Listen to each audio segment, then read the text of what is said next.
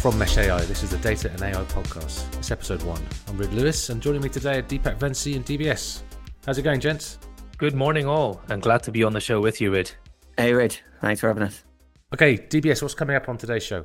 Okay, so today we're going to run through some recent activities in the generative space. Uh, we've got a couple of announcements around some legislation, Section two thirty, but we're going to start with uh, a discussion around Microsoft, Google, Bing, Bard, ChatGPT, and what's happened to those in the last couple of weeks and the implications of, of, of these on people and on business in terms of legislation.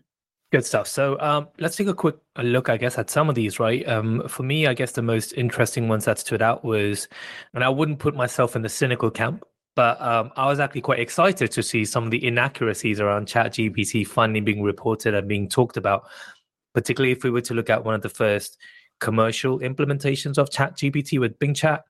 I think what we've started to now see is you're almost able to force it to give you inaccurate information. And, and certainly, A, given how the model's being trained and the data on which it's being trained, you can see that tools like ChatGPT are phenomenal at manipulating languages. And I guess hence the name L L Ms, right? Uh, but not so good when it comes to facts, arguably something that we've struggled um, quite a lot on, let's just say in the content space for the last decade plus anyway. So I'd love to have initially a discussion with yourselves on that. What do you guys think about it? And what do we reckon would be the implications of fact and information verification onto L L Ms and tools like ChatGPT? Yeah, I mean, I, the implications are, are huge. Um, I think the progress has been rapid, but it's still, like you say, a leaky bucket. Um, the, these models are uncontrollable in the sense that they're generative, right? Um, the outputs are, are always different. Uh, even if you give them the same prompt, you cannot con- control it.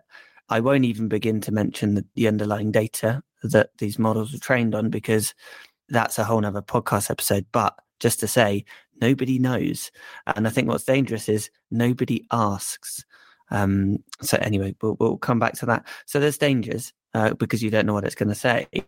What Microsoft have done, have tried to put guardrails in place, and they've been quite clever in how they take what you've asked it for and put some additional wrappers around that prompt and then feed that into the, the, the L L M. Sometimes this works, and it's worked, you know, for, for big chunks of use cases, but then other times it's not, uh, and it's still susceptible to, to prompt injection and manipulation. And that's where all of those dangerous, uh, in some cases, um, examples have come out about it being hurtful, harmful, um, you know, or, or, or biased or, or even malicious. So I think they've actually done a, a phenomenal job. Based on what I know of how, you know, um, uncontrollable these things are and the guardrails are put in place, but there's still a long way to go. Uh, and if Microsoft and Google can't do it, then, um, you know, the, the large enterprises that want to use and adopt ChatGPT need to be really, really careful. Um, you know, the A P I was released a couple of days ago, and some businesses are flat out saying no. Others are saying, yeah, let's go. And they need to be careful.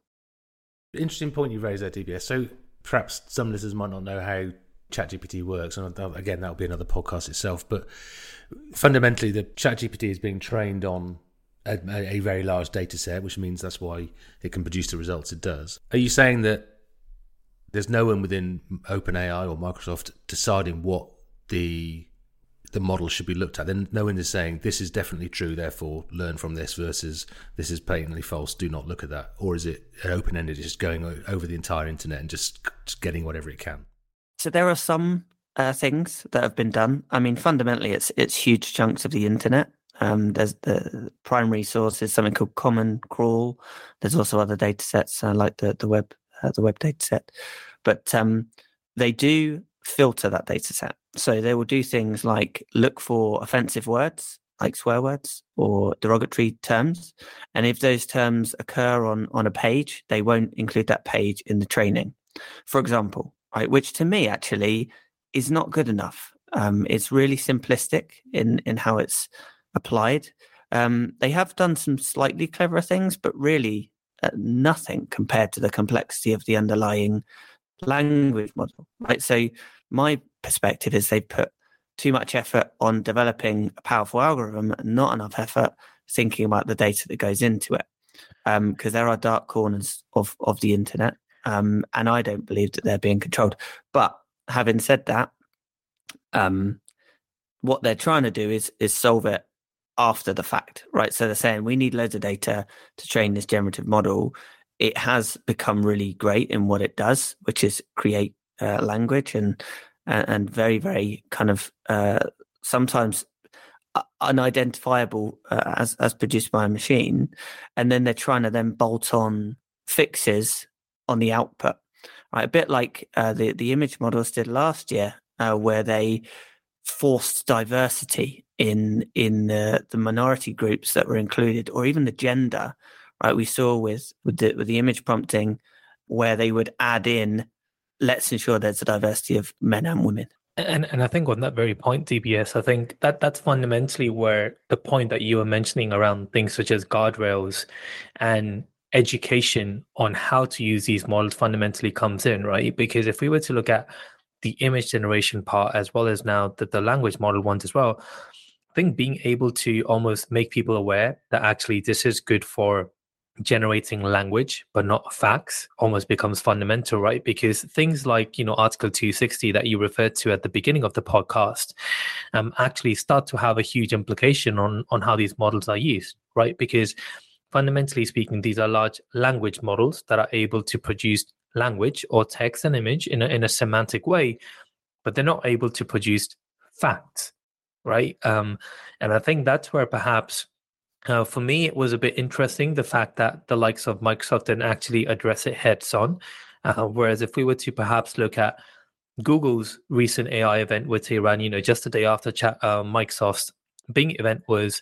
Um, we saw how they got hammered on some of the inaccurate results Bard was able to Bard was producing, but actually they took a much more cautious approach, right, in making sure that things such as content verification and providing the end users with the right information was front and center. So I think for me, it's been quite interesting how both these organizations have tried tackling a similar concept, both in terms of research and A I, but also in terms of their commercial proposition, right? Yeah, absolutely. Absolutely. I, I think cautious uh, is, a, is an interesting word there. But um, yeah, I, I think th- what Microsoft have done especially um, is try and link it to, you know, the, the search results, which is good uh, in the sense that there is some... Uh, attribution of of where that output comes from, but it's it's uh, again bolted on afterwards, right? So it's looking for a match of what the generative model has produced against search results across the internet. So it's still an inference, it's still a, a, a prediction as opposed to an actual going back to the raw data and saying this is where it came from, because you can't do that in, in generative models. But interesting to see how quickly they continue to add guardrails and and improve. And they're doing a great job, to be fair. You know, they're getting a bit of stick for it, but the pace at which they're developing and releasing these things is incredible. But we need to support the testing of, of what they're doing and be positive and constructive in, in how we help them to, to continue to, to improve it. So does that mean then that in the lab somewhere, you know, in these big companies, they are working on how to incorporate facts as part of, you know, the, the training of the model so that the next generations will be as good as they are today in terms of producing re- readable content, but it also will be almost automatically fact-checked? Absolutely. I mean, the the the much anticipated G P T four release, um, that there are some rumours about them incorporating it. The underlying models uh, themselves are really difficult to attribute because, you know, you're feeding in raw content and then you're you're losing it in, in these very deep networks that can't link back to the input. So they are generative in nature, right? Um, but what they're doing is is is building additional, like ChatGPT actually, um, it was built on top of G P T three, but it was trained based on an additional set of of um, a human in the loop data. So these humans were given um, a, a prompt that that was provided into G P T three and several responses, and they were they had to select which response was the most appropriate. So they were teaching ChatGPT three sorry, they were teaching G P T three to um, to learn what conversational responses were better. And that's the additional data that was used to then turn G P T three into ChatGPT. So they've been quite clever in how they turn it from what was a really difficult to, to use prompt-based model into a conversational model. And I think they're going to do something similar uh, with fact um, and, and figuring out how we incorporate fact. But yeah, it's a massive thing at the moment. And I'm sure um, that there's lots of alternative ways uh, of trying to solve it. We'll, we'll see which one uh, which one wins. But um, yeah, one hundred percent sure that they're focused on it. Nice. Well, looking forward to discussing that in a future episode. So I think D B S, you spotted something else in the news this week regarding Section two thirty. It might not apply to content created by tools like ChatGPT. Can one of you explain what this means? Yeah, I'll, and maybe I'll start by talking about media platforms and the reason that they've uh, been able to avoid any liability for Uh, malicious or harmful content on their platforms is because of Section two thirty, right? Uh, they are the platform, but they don't have responsibility for the content that is produced on that platform. Generative models like ChatGPT, however, have been excluded essentially from this section, uh, which means that they are now potentially liable for the use and output that these generative models Uh, create. And I think it's right because they are fundamentally different, right? Uh, in a platform, um, the users have uh, the, the ownership of what they put on there. But in, in a generative model like ChatGPT, th- the only thing that informs the output is the model, how it's trained, and back to those guardrails again, the, the, the you know, guardrails that are put in place to protect the, the the users and consumers of that output. So I think it's absolutely spot on, um, and it's it's kind of you know it is in the U S, um, and you know we know that Europe and the U S uh, approach things differently uh, to begin with. Um, hopefully they will converge around this because I think it's absolutely the right thing to do because it then puts anyone who is planning to use the output of these models into a legal circle where they have to think about the liability that they may have. That there's um, there's a, a very uh, popular guy called Gary Marcus, who, uh, for anyone who doesn't follow his newsletter, you should, just to see the not the negative side, but the constructive side of A I. And he's a big questioner of the impact of A I, and he uncovers a lot of of dangerous things. Um, he has predicted that this year, generative A I will in fact play a part in someone's death. Um, very dark, um, but you know, in in a in a chatbot's ability to convince someone to kill themselves, for example, um, or to convince someone to go and uh, fire a gun. Um, he believes that that they are now in a position to to really inflict harm and influence on people. So if if we get to that stage, then absolutely we need to have the legal protections in place so that the users and producers um, of of this uh, are aware of the liabilities that, that that could could be in front of them.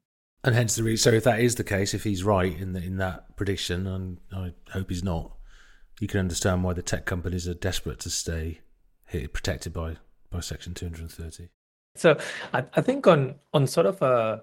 Perhaps on a positive spin on that very thing as well, right? I, I actually think regulation in this case for once is actually quite a positive thing. Um, and I don't think actually anyone here is disagreeing with that. But I think what this will probably, sort of my perspective on this is, this will probably also force organizations to make sure that generative models, particularly if we if we look at L L Ms in this scenario, are being used for the right purposes, right? So, so say, for instance, if you were to go and use Microsoft Word, Google Docs, actually they already have some generative models being used in the background that can be used for things like creating summaries of what you've written. And I think if we were to look at those very use cases, if you then, for example, give a ten-page, twenty-page essay to ChatGPT, uh, or if that's incorporated in any of the tools that you're using, and that's able to give you a summary of the very thing that you've written or the content that you provided it to, I think that's where you can A, start to see the power of some of these tools being used in a, you know, let's say in a non in a in a non um, destructive way. For example, the example that you mentioned, the D B S.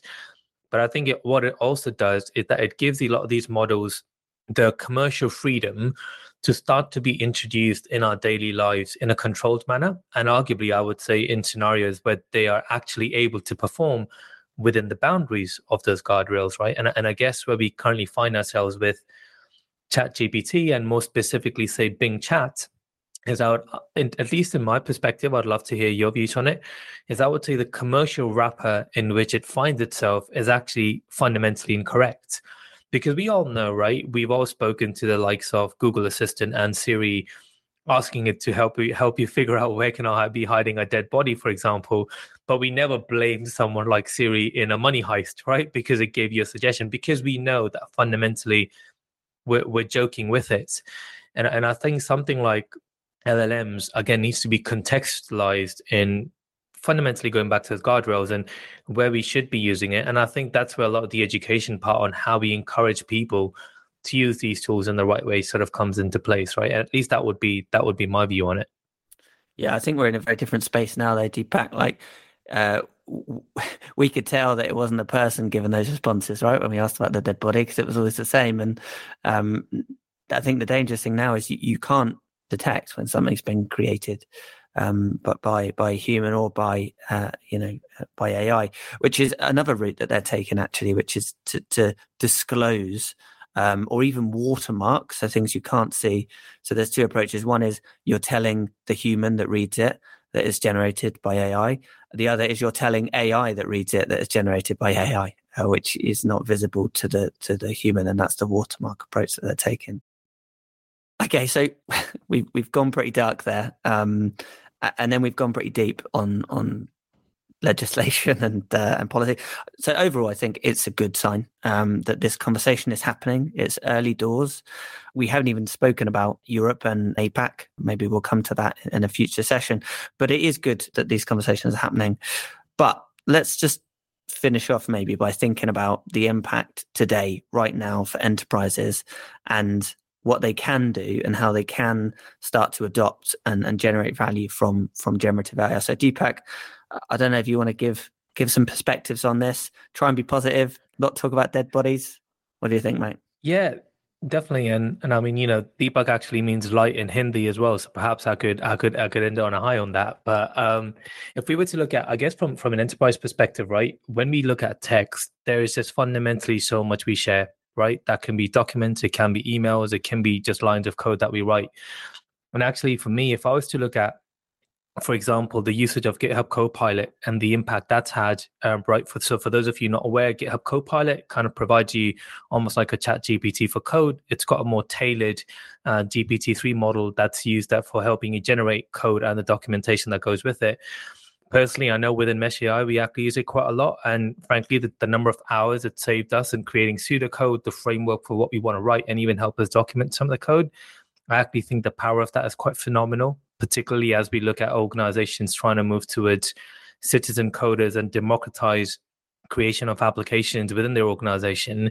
I genuinely think there's quite a big impact um, there in that space, and it, it sort of reduces the barrier for entry for a lot of people. And also, it's just some of the lot of the basic things, right? Uh, the other day, I was writing uh, a ten-page article, and I realized in Microsoft Word, there's a feature that helps you create a summary of that document. And again, that uses a, a custom ChatGPT, uh, a G P T three model in the back end, and it was able to do that in seconds, right? And Google Docs actually has something similar. So I actually think, um, you know, if we perhaps tried not to solve world hunger, and if we were to look at some of the enterprise use cases where we're able to make our lives on a day-to-day basis a lot easier, where we're not ha- having to spend hours and hours in front of the screen, I actually think the impact generative model has over there is actually phenomenal. And arguably, it's one that doesn't make the headlines on the B B C, but when it comes to having impact on our day-to-day lives, I actually think over there it's got massive, massive potential. Great stuff. Thanks, D B S. Thanks, Deepak, mate. That's it for today. Thanks for listening to this episode of the Data and A I podcast from Mesh A I. For more information, head over to our website, mesh a i dot com. That's mesh dash a i dot com. And via email, podcasts at mesh a i dot com. That's mesh dash a i dot com. Thanks a lot.